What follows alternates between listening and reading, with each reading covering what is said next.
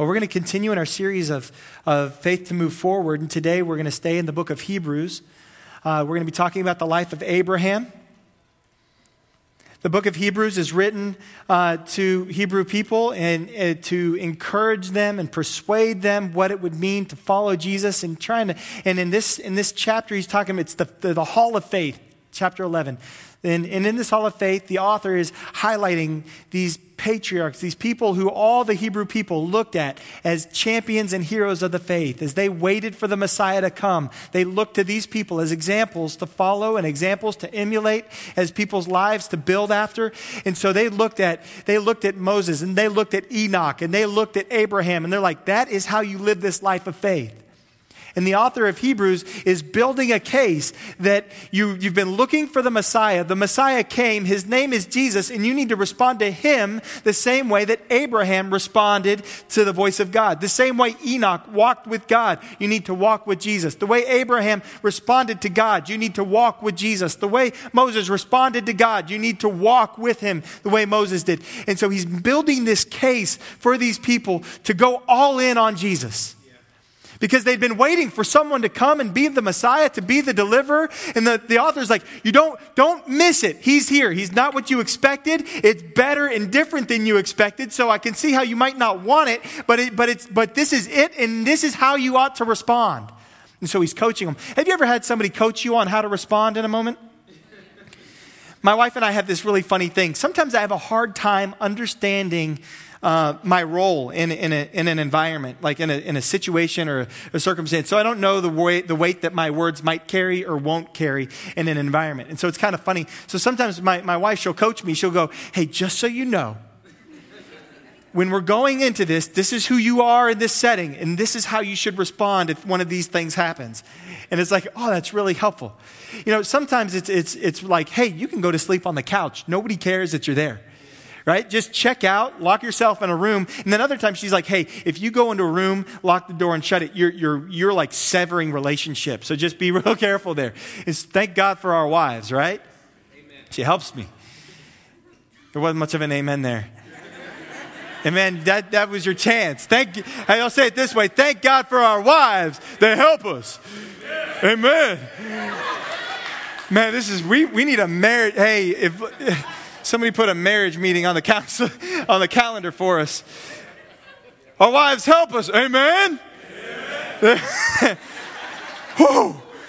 This is stressful. Yo, I got a sermon I got to preach, but I got a sermon I want to preach. She helped. So, so anyway, so what the author of Hebrews is doing, he's like, hey, I want to help you respond well to this thing because you might not understand what's actually occurring. And since you don't understand what's occurring, you might not respond best. You might miss the move of God. Have you ever missed a move of God because you were expecting something else? My wife and I were believing to get set free from some debt. And so, you know, it came in the form of some encouragement to eat rice and beans and to not go out on dates. I didn't miss that advice, I wanted to ignore it.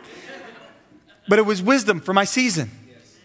And it's a season that we kind of tuck back into every once in a while when medical bills get high or other things happen. We tuck back into it. We're like, oh, we know how to do this. We know how to believe God for supernatural provision, and we know how to eat rice and beans. And every time we eat rice and beans, somehow miraculous provision comes. Every time we eat rice and beans, we get that gift out of nowhere. We get that refund we didn't need. We get that medical bill crossed out. The insurance decides to pay for something they weren't going to pay for. Every time we exercise our faith and cooperate with, cooperate with God, God is pleased to surprise us by providing for us. And that is what and that is what the author of Hebrews is doing for the people. He's like, I want you to respond right because there's something extraordinary available to you, but you've got to respond. You have to step into this. You have to lean into it, or you're going to miss out on all that God has for you. And that brings us to Hebrews chapter 11, verse 8. So if you could please stand and we'll read this together. And I want you to say the word faith with conviction because this is a faith series. All right? So by faith, Abraham obeyed when he was called to go out to a place that he was to receive as an inheritance. And he went out not knowing where he was going. This is God's word to us. Father, we thank you for the example of Abraham. We thank you for your word. We thank you for your inspiration. We thank you that your Holy Spirit is alive and active, that you are moving in this place. And I ask that you would convict our hearts, that you would awaken our minds to the reality of your purposes and your kingdom uh, that is ever before us. In Jesus' name, amen. So, this passage is, is remarkable. It's just one verse, and we're going to spend our time in this verse with a couple of references outside of it briefly. But God calls Abraham to go to a place he didn't know, to become a man he couldn't be without going, to receive an inheritance he wouldn't have if he didn't go and become the man that God had called him to be. And what we're going to look at today is we're going to look at how, how, he, um, how he was called, he was committed, and in some ways he was clueless right? In some ways, he was clueless.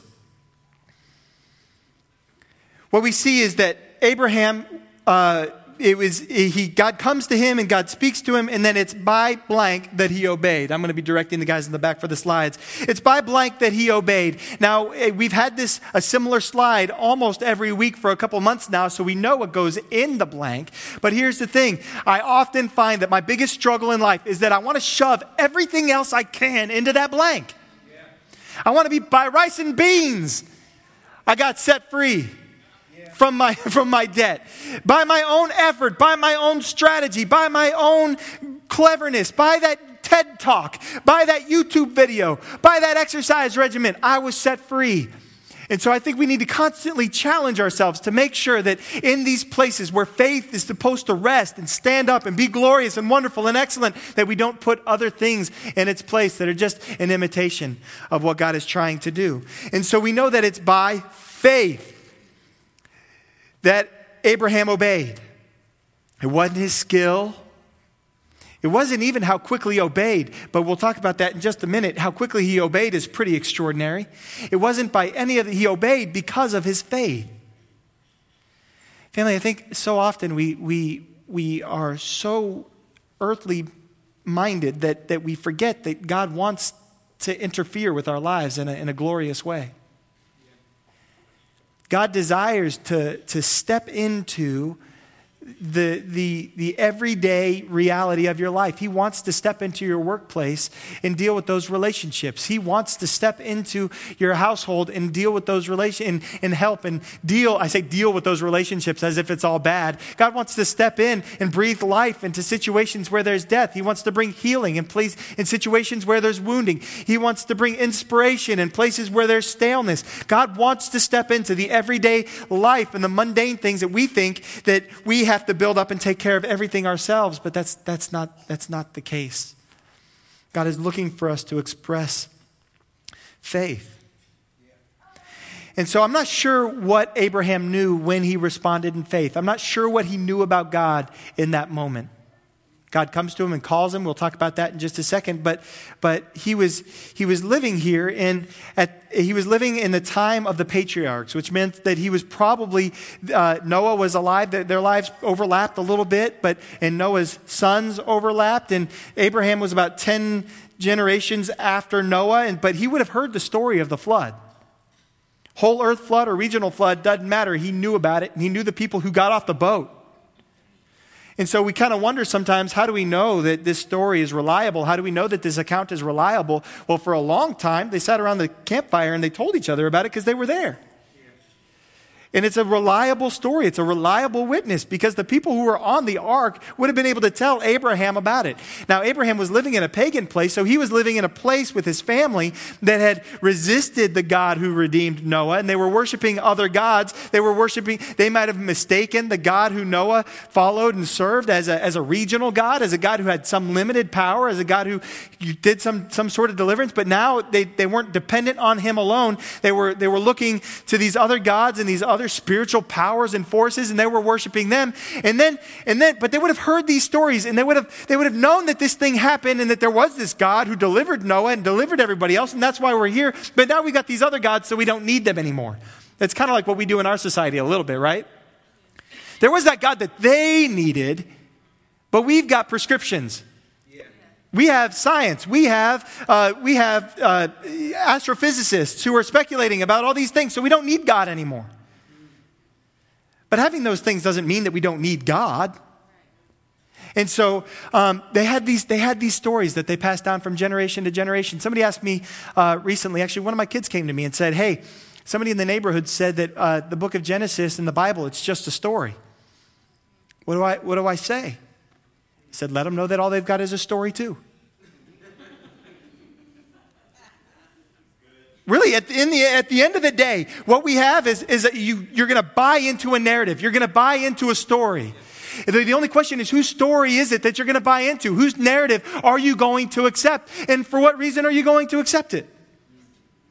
I'm buying into the Bible narrative and the Bible story. If not for its miraculous, uh, like consistency through all the generations, I was at the I was at the Museum of the Bible, and they've got this scroll of Isaiah that's word for word, basically what it had been a thousand years previously, and that version was two thousand years old. And so you're sitting here and like, oh my goodness.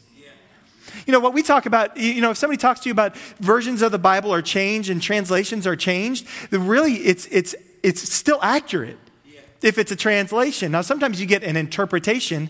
You know, like, like the message is not a Bible, is not a translation, it's an interpretation. So a guy's kind of rounding the edges and letting you know generally what's being said and what it means. But when you talk about translations, everybody's working from the same text that had been worked with for generations and generations. It's not being changed. We did, the sentences are just in a different structure. The, uh, the, uh, this verse in uh, the New American Standard Version says, by faith, um, comma, when he was called to go out, Abraham obeyed, or by faith, Abraham, comma, when he was called to go out, comma, obeyed God. It's the same sentence. It's just got a lot more commas. They're using the same text. The New American Standard guys said, hey, we're going with the most literal thing we can, so pull out your commas. We're going comma crazy. They slap, if you read, I, I, I, use too many commas when I write. And it was a huge revelation for me this week that the reason I use so many commas when I write is because I grew up reading the New American Standard Version of the Bible. I didn't need any other punctuation.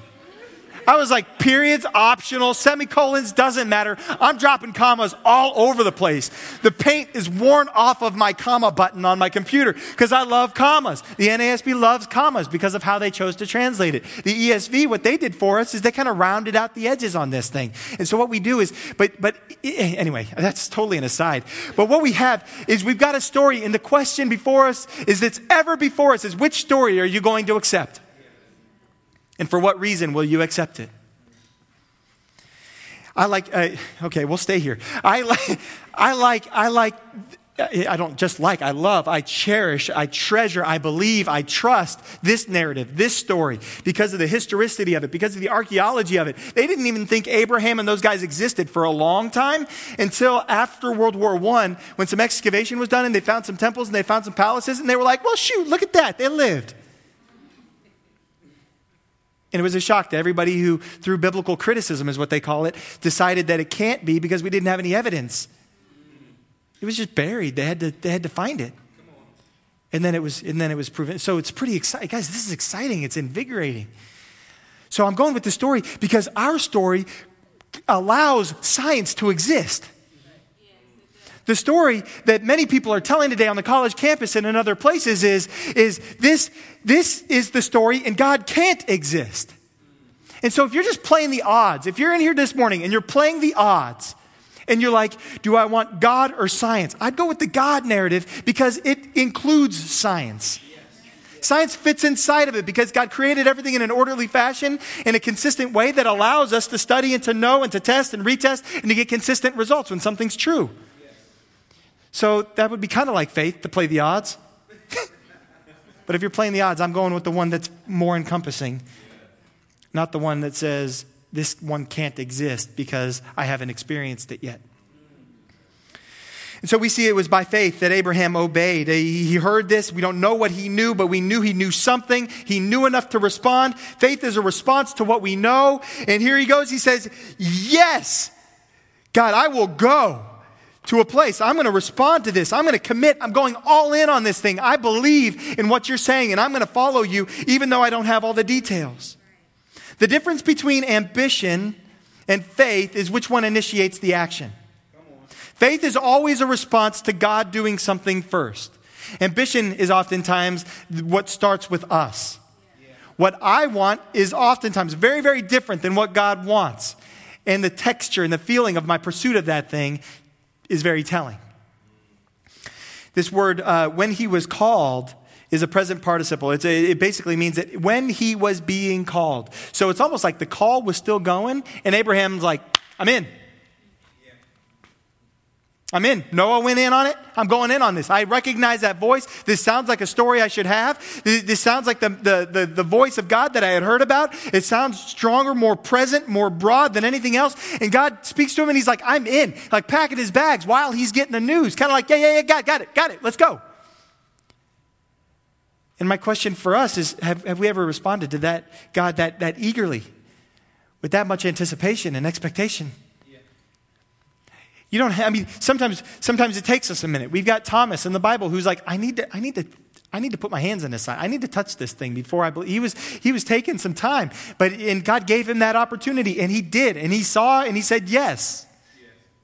So some of us, it takes a minute. But what I want to do is I want to encourage you that if God is speaking to you in an area of your life and he's saying you need to believe here, jump in. Jump in while he's still calling.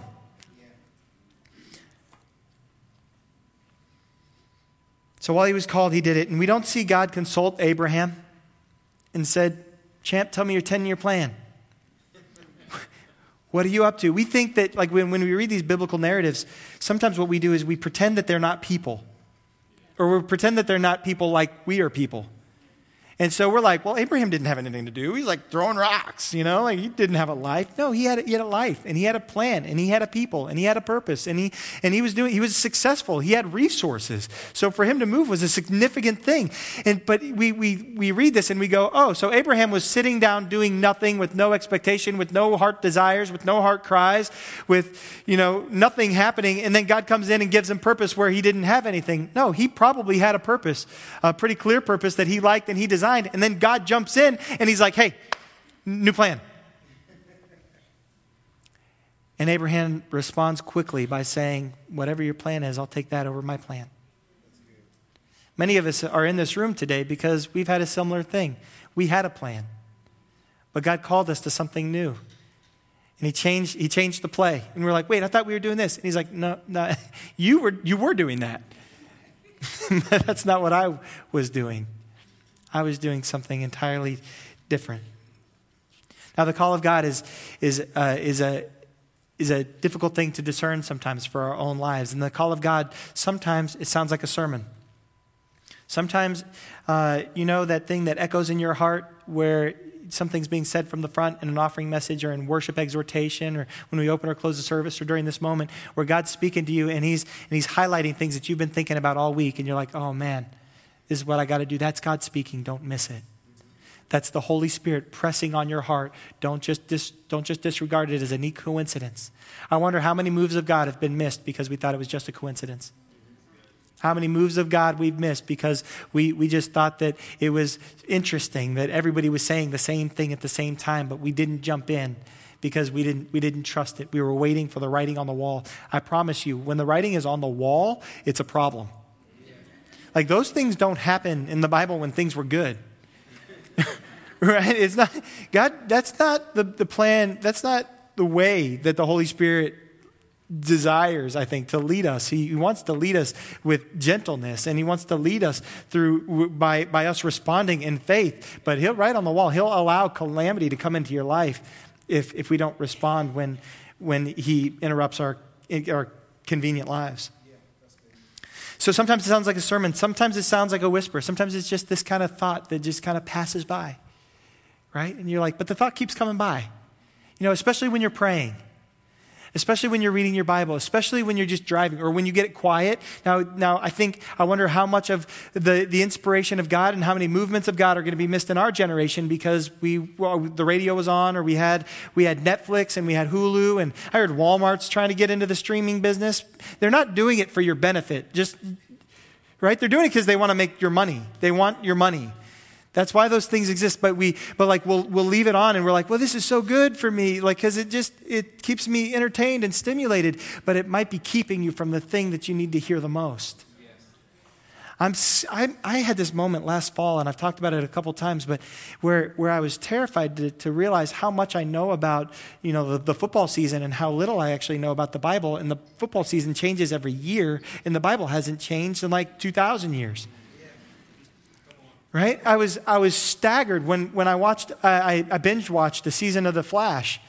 And then because I was feeling fresh, I jumped into the next season like in a couple days, I was like, let's go. And I was like, I need to binge in the Bible. right? And uh, you know what I figured out? I, have only read this, and I, I, talked about this a couple weeks ago. I, have read that it takes 70 hours to read the Bible out loud. Wow.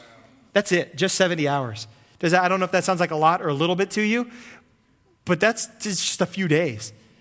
And so there's going to be a Bible challenge, I think, where I want, I want us to read the Bible out loud for 24 hours, like have people in the room, like we did with the prayer meeting, but like to read the Bible all the way. And I nominate JC for the genealogies because he was the only one amening. He's the only one excited about it. So you get all the chefs and thefts and. Let's go. Let's go. Yo, we're going to do this. It happened right now. And that marriage meeting. We need that marriage meeting that meant. Sometimes it's a whisper and it just crosses by. But this is also why we need to, to read the Word and we need to be in the Bible and we need to uh, study God's Word, is because in studying God's Word, He gives us, he gives us a, a vocabulary to use. Right? I mean, God will use anything. He'll use, he'll use TV shows, He'll use the flash to minister to you and be like, hey, just like in the flash, I want to move you from one place to another or something right? God will use that, but God's preferred language is from the Bible, and he'd, he'd much rather be like, "Hey, I'm calling, I'm calling you like I called Abraham to get up and go." Right? He'd, he'd much rather use that language, but he'll use he'll use everything. Sometimes it's a burden. This is largely how God inspires me. This is how He presses me. And, um, you know, I, it took other people to help me understand that that was God speaking because what would happen is I'd be, I'd feel this thing and I'd talk about this thing and then I'd be talking, but it, but it was like this routine. And then, and then if somebody helped me. They were like, hey, that feeling that you have where you're almost frustrated now, that it's because God's been speaking to you for a while and you haven't yielded to it yet. All you're doing is talking about it. You're not yielding to it. So when you have that burden and you want to talk about it, you need to respond quickly and start obeying it and start walking in it. Don't just start talking about it. And the sooner you talk about it, the sooner that burden is going to be released and the more full you're going to feel in Jesus. So some of you we're going to feel burdens and it's going to press on your heart and God's going to lead you that way. But you but when you have these burdens and when God's whispering something or when he speaks something to you, we do have a community to help us test it hey, I'm feeling burdened for this. I, you know, I, this is, what do you see? Does this resonate with you? Sometimes other people will be hearing better than you're hearing about yourself. And you'll hear like 18 people will come up to you and say the same thing. And you're like, whatever, I'm not listening to you. but sometimes, sometimes in the community, it won't just work that they confirm what you're hearing, but they'll, they'll speak to you from the outside to help you see and hear what you were missing. Uh, Let's keep going. So I don't know what he, I don't know what he knew about God, but he, he responded. And he took off and he said, he said yes to this. He obeyed and he obeyed quickly. He went out. Can you imagine what that sounded like at the dinner table? He's like, So uh, God spoke to me. And he said to leave my country and my family and go to a place that he's going to give me as, as an inheritance. And they're like, Great, what place is that? I don't know but it's going to be great. and, he obeyed. He committed to this thing. He went in on it. He's like, he's like, I'm going. I, I, I'm gonna, I'm gonna do this thing, and I'm gonna trust that God's gonna show me what I need to know when I need to know it. There's this kind of uh, on the need, as the need to know basis, on the need to know basis. You ever been in one of those environments? We'll tell you when you need to know. Do it with my kids all the time. Maybe God didn't tell Abraham that because if he had told Abraham that, he would have just hurried to the inheritance and he would have missed the process of following that turned him into man that was worthy of receiving the inheritance. Right? So sometimes God doesn't tell us where exactly he's telling us to land because what he, he's interested in the process between here and there so that he can prepare you to be who it is that you need to be when you get there. Maybe you haven't gotten that promotion yet, even though God started, He's confirmed it in the voice of your friends, because you're not the person who's ready for the promotion yet. You think you are, you feel like you are, but God's not done yet. He's got something else he wants to layer into your character, something else he wants to layer in to your life, new tools that he wants to, to equip you with, relationships that aren't established yet. Things aren't teed up quite yet, but when you get there, he'll be able to tell you that you're in the right place, you're here now, and here's your inheritance. So, so he goes, and that would have been an awkward conversation at the dinner table. I believe that one of the reasons God moved Abraham to a new place and said, go from here to there is because he wanted Abraham to know and understand that I'm not just a regional God like these other gods that are being worshiped. They had these tribal gods. There was a God of this place and a God of that place and a God of this place. A God of sun, a God of light, a God of water, a God of soil, a God of fertility, a God of seeds, a God of fruit, a God of harvest. And he's saying, hey, I'm not a regional God. I'm not a topical God. I'm all God. I'm, I'm the God of all. And so I need you to go from here to there so that you you can see that my goodness exists there as well as it does here. Some of us have made the mistake of thinking that God only is right here and now in the moment that we're in. And God is calling us to new places and He's calling us to new things because He wants us not to have such a small view of Him, but to understand that He's a God who, who who's big enough to be there also. So sometimes when God calls you to a new place and He calls you to a new environment, He calls you to a greater measure of faith, what He's, what he's doing is He's establishing that He's Lord and King in that place as well as this place. And that's the God that we serve.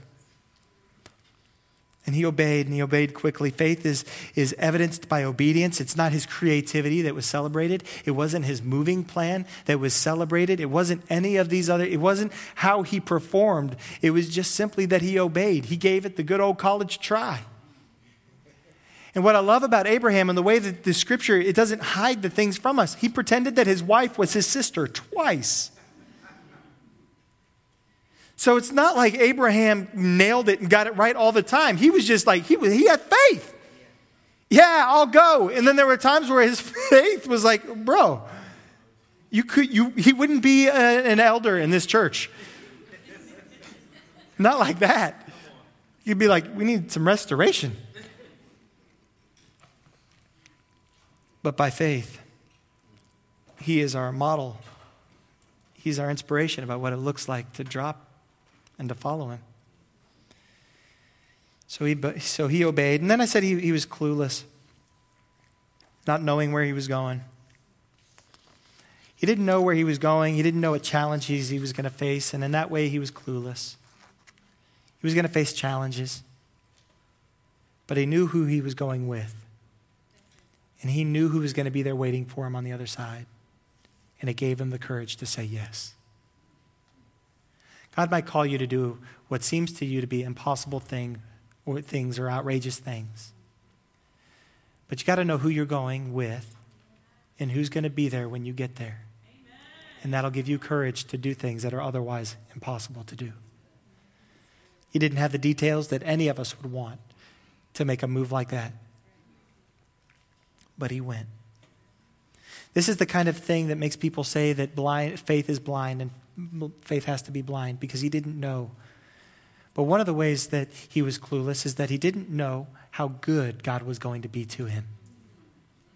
We use blind faith to talk about how bad it is, or how hard it is, or how ambiguous it is, or how there's not fact or reason for what it is that we believe. But I think the primary way that we are clueless is understanding how good God is going to be to us and how good He's been to us. And in that way, he was clueless. And in that way, many of us are clueless. We don't appreciate how good he has been to us by giving his son Jesus to die in our place. We don't understand how good he's been to us and the inheritance that we have in Jesus because he resurrected from the dead and he didn't stay dead.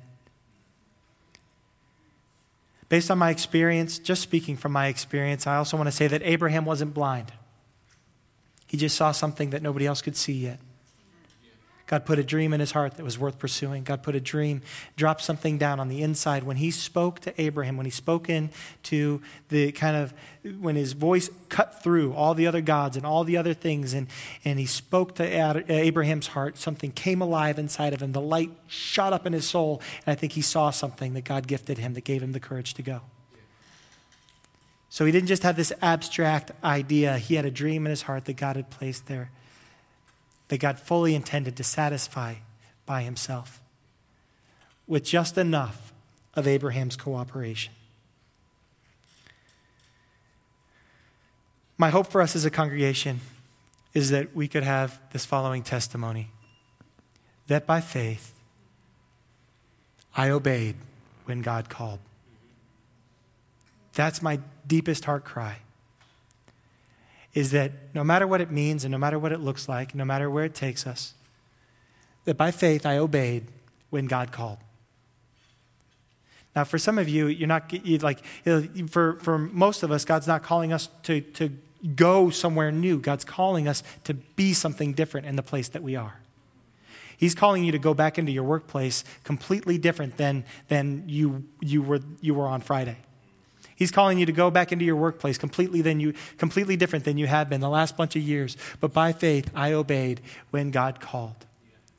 And so, my hope is that we could hear the call of God, that we could respond to the call of God in faith, and we could be obedient. We could commit to this thing. We could buy into it, even without all the answers that we think we'd like to have, even without all the answers that we insist on having before we're satisfied.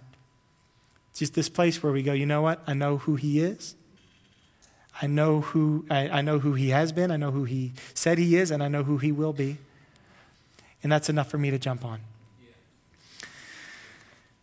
Father, in the name of Jesus, I ask that you would make us a people of faith, that this wouldn't just be a series where we talk about faith, but this would be a series where our faith grows, where we increase in courage, that expectation would rise up in our hearts, that, that we would step into all that you have for us. I, I do feel you and sense you calling us to new places of faith and expectation. So, as that expectation would rise up in our hearts, that faith would rise up in our hearts, that we would we would be stirred for your kingdom. We would be stirred for your purposes every single place we step our feet. And God, that we wouldn't be satisfied to go somewhere that you're not calling us. That God, that we would hear your call into our workplace, we would hear your call into our family, we would hear your call into the community, and we would respond in a way that's pleasing to you, in a, in a way that makes room for other people to then be able to also respond in faith in the future. In Jesus' name, amen.